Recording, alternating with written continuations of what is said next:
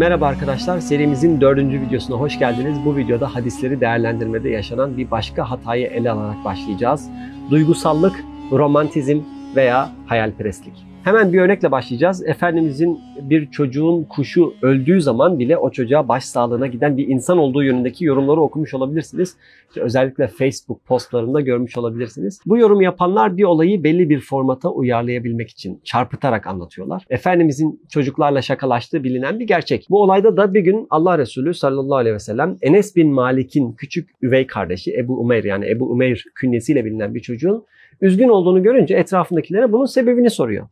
Oradakiler de Ebu Umeyr'in Nugayr adında bir kuşu olduğunu, işte çocuğun bu kuşunun öldüğünü söylüyorlar. Efendimiz de seci sanatı içeren yani iç kafiye sanatı içeren bir kalıp kullanıyor Arapça. Ya Eba Umeyr ma feale en Nugayr şeklinde yani kafiyeli bir söz anlamı. Ey Ebu Umeyr ne oldu? Nugayr demek. Daha sonra da Efendimiz o aileye her ziyaretinde Ebu Umeyr'i her gördüğünde aynı kalıbı kullanarak tabiri caizse takılmış. Aralarındaki bu iç şakalaşmayı hatırlatmış. Bu aile Enes bin Malik'in ailesi ve Enes bin Malik 10 yaşından beri Efendimizin yanında hizmetinde olan bir sahabe. Efendimiz de bu samimiyetine binaen sık sık onları ziyaret eder. Hatta onların evinde dinlenir, uyur ve namaz kılardı. Dolayısıyla özellikle taziyeye gitme gibi bir durum yok Şimdi Allah Resulü'nün o aileyle ilişkisini sık sık onlara ziyarete gidip geldiğini bilmeden o ziyaretin özellikle kuşu ölen bir çocuğa taziyeye gitmiş gibi anlatılması gereksiz bir romantizm oluyor arkadaşlar. Çünkü Allah Resulü'nün çocuklara yaklaşımı zaten bilinen bir şeydir. Ve bunun anlaşılması için yorumcuların zihinlerindeki hayallere ihtiyaç yoktur. Diğer bir örnek de Efendimizin teheccüd namazı kılmak için eşi Hazreti Ayşe validemizden izin aldığı şeklindeki bir rivayetle ilgili. Rivayet bazı tali kaynaklarda şu şekilde anlatılıyor. Abdullah bin Ömer Hazreti Ayşe'ye Allah Resulünden gördüğün en şaşırtıcı şeyi bana anlatır mısın diye sormuş. Hazreti Ayşe validemiz de önce bir süre ağlamış ve sonra şöyle demiştir. Onun her işi hayret vericiydi. Bir gece yanıma geldi. Hatta cildini cildime dokundurdu ve sonra şöyle buyurdu. Ey Ayşe bu gece bana Rabbime ibadet etmek için izin verir misin? Bunun üzerine ben ey Allah'ın Resulü ben senin yakınlığını severim.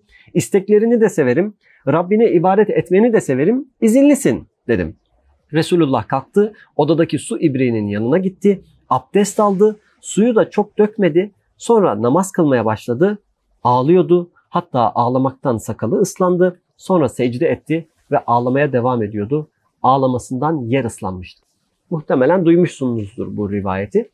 Özellikle karı koca ilişkilerini ele alan sunumlarda ve sohbetlerde veya henüz evlenmemiş insanlar bu türlü rivayetleri okuyarak bazı hayallere de dalabilir. Fakat öncelikle bu rivayet hiçbir sayı hadis kitabında yok. Hatta bazı makalelerde hadisin kaynağı olarak işte Bukhari Teheccüd kitabının 6. hadisi. Bazılarında Müslim Salat 222 diye yazmışlar. Bazılarında e, Tirmizi Sam 39 bu atıflara rastladık ama hiçbirinde böyle bir hadisin yer almadığını da belirtelim. Yani Kütüb-i Sitte hatta daha geniş olan Kütüb-i Tis'a içinde bile yer almayan bir söz.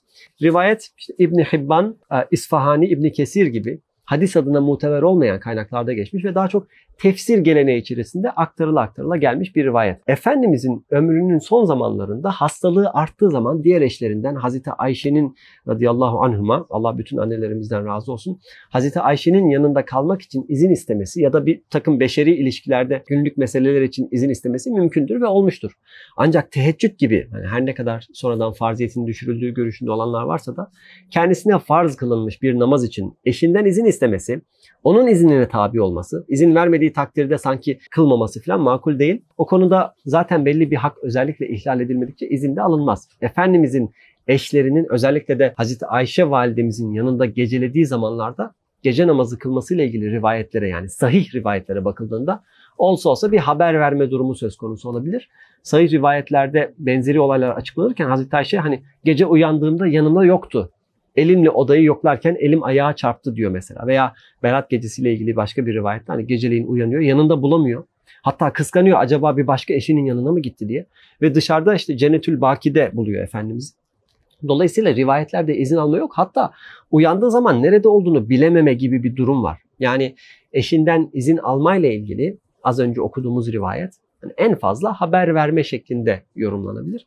Ancak Efendimizin eşlerine karşı nezaketli ve yumuşak tutumunu örneklendirmek için, yaşanmamış bir hadiseyi kendi romantik hayallerini delillendirmek için üstelik yanlış atıflarla sahihmiş gibi göstermeye çalışmak da haksızlıktır, yanlıştır arkadaşlar. Bir de işin tefrit boyutu var. Başından şöyle bir hadise geçti geçen sene. Peygamber Efendimizin günde kaç saat uyuduğuna dair bir çalışma yapmaya niyetlenmiştim. O sırada bir arkadaşım bana yardımcı olmak için akademik bir çalışma gönderdi. Çalışma direkt Hazreti Peygamber'in hayatında uyku başlığında ve bu zatın vermeye çalıştığı mesaj Peygamber Efendimizin bazen geceleri uyanıp çokça ibadet ettiği, bazen de diğer bütün insanlar gibi bütün geceyi istirahatle geçirdiği yönündeydi. Muhtemelen hani bu dinin yaşanamaz olmadığını, peygamberin de insanlardan bir insan olduğunu kendince ifade etmeye çalışıyordu. İfadeleri beraberce okuyalım isterseniz. Hz. Peygamber'in hizmetinde uzun süre bulunan Enes bin Malik bazen onun geceleri sanki hep namaz kıldığına, bazen de sanki onu geceleyin hep uyuduğuna şahit olduğunu bildirmiştir. Sadece burada değil arkadaşlar. Bu çalışmanın birkaç yerinde ısrarla Peygamber Efendimizin ara ara gecenin tümünü uyuyarak geçirdiğinden bahsediyor. Halbuki Peygamber Efendimiz için teheccüde kalkmak ve gecenin en azından yarısına yakınını ibadetle geçirmesi Kur'an'da emrediliyor.